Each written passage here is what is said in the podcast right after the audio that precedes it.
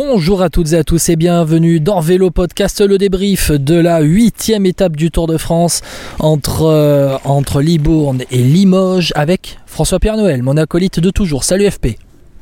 Salut Guillaume, salut à toutes et à tous. Et oui, enfin, euh, Jasper Philipsen euh, a été battu. Enfin. Merci Ouais. Mats Pedersen. Battu par le Danois Mats Pedersen dans cette arrivée difficile à Limoges. Tu vois, je- je- le temps passe tellement vite, j'étais en train de me perdre. On est à la huitième, huitième étape de ce Tour de France. Demain, la neuvième. La fin de cette première semaine avec l'arrivée au, au Puy de Dôme, on en parlera.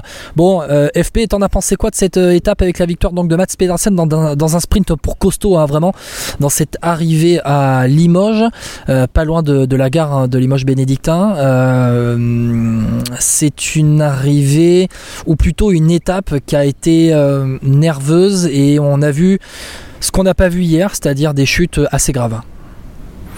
Oui, alors c'est ça, c'est grave. Euh, ouais, je parlais hier de regret éternel pour Mark Cavendish Voilà. et bah voilà, ça s'est justifié malheureusement aujourd'hui. Euh, vraiment, moi, ce qui m'attriste le plus, euh, on avait la chair de poule quand on voyait ça, la tête de Mark Cavendish quand il est dans l'ambulance, quoi. On sent que bah, c'est la fin de l'histoire en fait, et c'est la fin de Mark Cavendish sur le Tour très certainement. Il ne battra jamais le record d'Eddie Merckx, ça n'en reste pas moins un grand champion, ça c'est clair. Et puis aussi l'abandon de Steph Kras sur une chute. Alors, on la voit pas bien la chute, et j'avoue qu'il y a plusieurs théories. L'une d'elles parle d'un spectateur visiblement trop avancé. Euh, on va tenter de voir pour confirmer cela ou pas. Mais euh, oui, très nerveux cette étape. Et puis euh, les leaders devaient être très bien placés. Parfois des cassures, parfois voilà, il fallait que Vingegaard lui-même rattrape un peu le, premier peloton qui se pour au final une victoire de Mats Pedersen avec un sprint aussi intéressant à analyser, un peu comme hier, même s'il y avait moins d'irrégularité, on dira. Mais une, étape voilà de Tours de France avec la pression qui va avec. T'en as pensé quoi toi, Guillaume, depuis le bord de la route pour la dernière fois?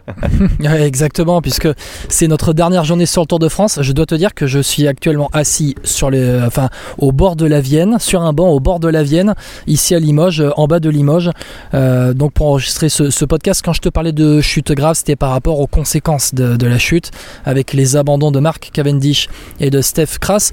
Euh, moi, ce que j'en ai pensé de, cette étape, eh ben, c'est que tu as beaucoup mieux vu à la télé cette étape que moi, euh, puisque simplement j'ai regardé, j'ai regardé cette étape donc jusqu'à 15 km de l'arrivée devant la et puis ensuite il fallait sortir du centre de presse pour aller jusqu'à la ligne d'arrivée. On était en haut de, de Limoges, il y avait un kilomètre à faire, et en fait le temps de monter du centre de presse à la ligne d'arrivée, et ben les, mecs ils étaient déjà arrivés pratiquement.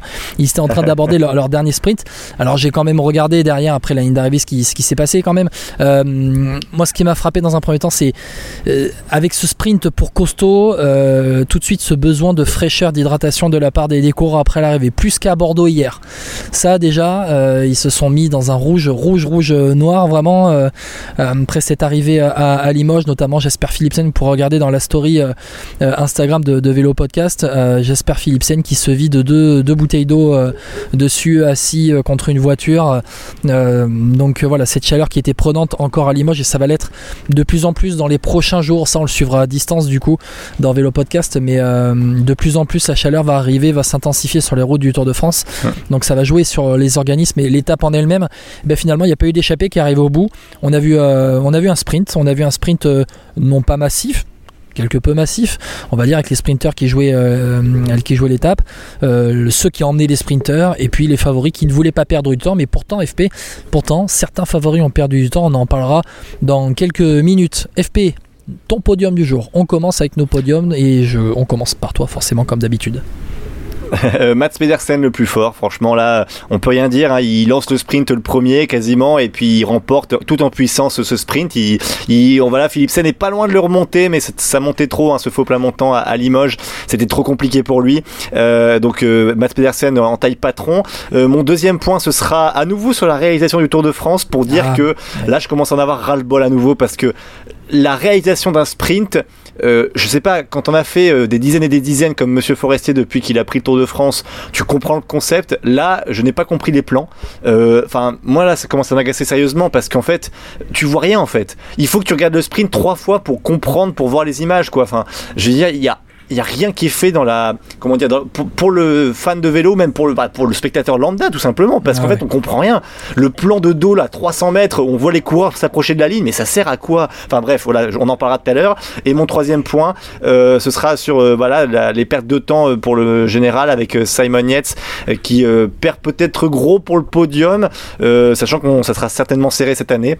voilà, donc cette chute à quelques kilomètres de l'arrivée, je crois que c'était un peu plus de 5 km. voilà, il va, il va perdre gros avec ça. voilà, et toi ton podium, Guillaume Bon, tu as initié le mouvement anti-Anthony Forestier. Hein. Sache que tu as été suivi aujourd'hui hein, après cette arrivée filmée on va dire de dos euh, au kilomètre là en bas euh, on n'a pas vu grand chose bon on en parlera un peu plus tard. Mon podium du jour c'est forcément Mats Pedersen vainqueur ici à Limoges dans un sprint pour costaud et finalement ça lui va assez bien à Mats Pedersen. Ça fait un peu penser à ses victoires la, saison dernière euh, sur la Vuelta où il avait remporté quelques victoires d'étape.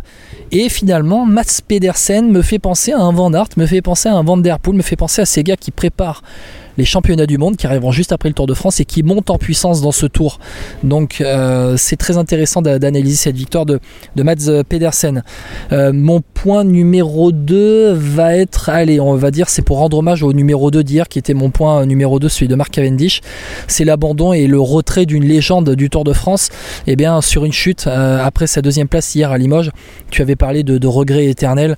Et forcément, on va, je pense qu'on peut pas y échapper à ce, cet abandon de, de Mark Cavendish, le, regard dans le vide dans le bus, un peu le, comme avait Thibaut Pinot le regard dans le vide en 2009, quand, 2019 quand il a abandonné euh, cette, cette, étape sur les pentes de, de. Donc euh, je pense qu'il faudra en reparler un peu de, de cet abandon de Mark Cavendish. Et puis le point numéro 3 euh, le point numéro 3 eh bien allez je vais aller dans le, même sens que toi par rapport à la réalisation de ce sprint final.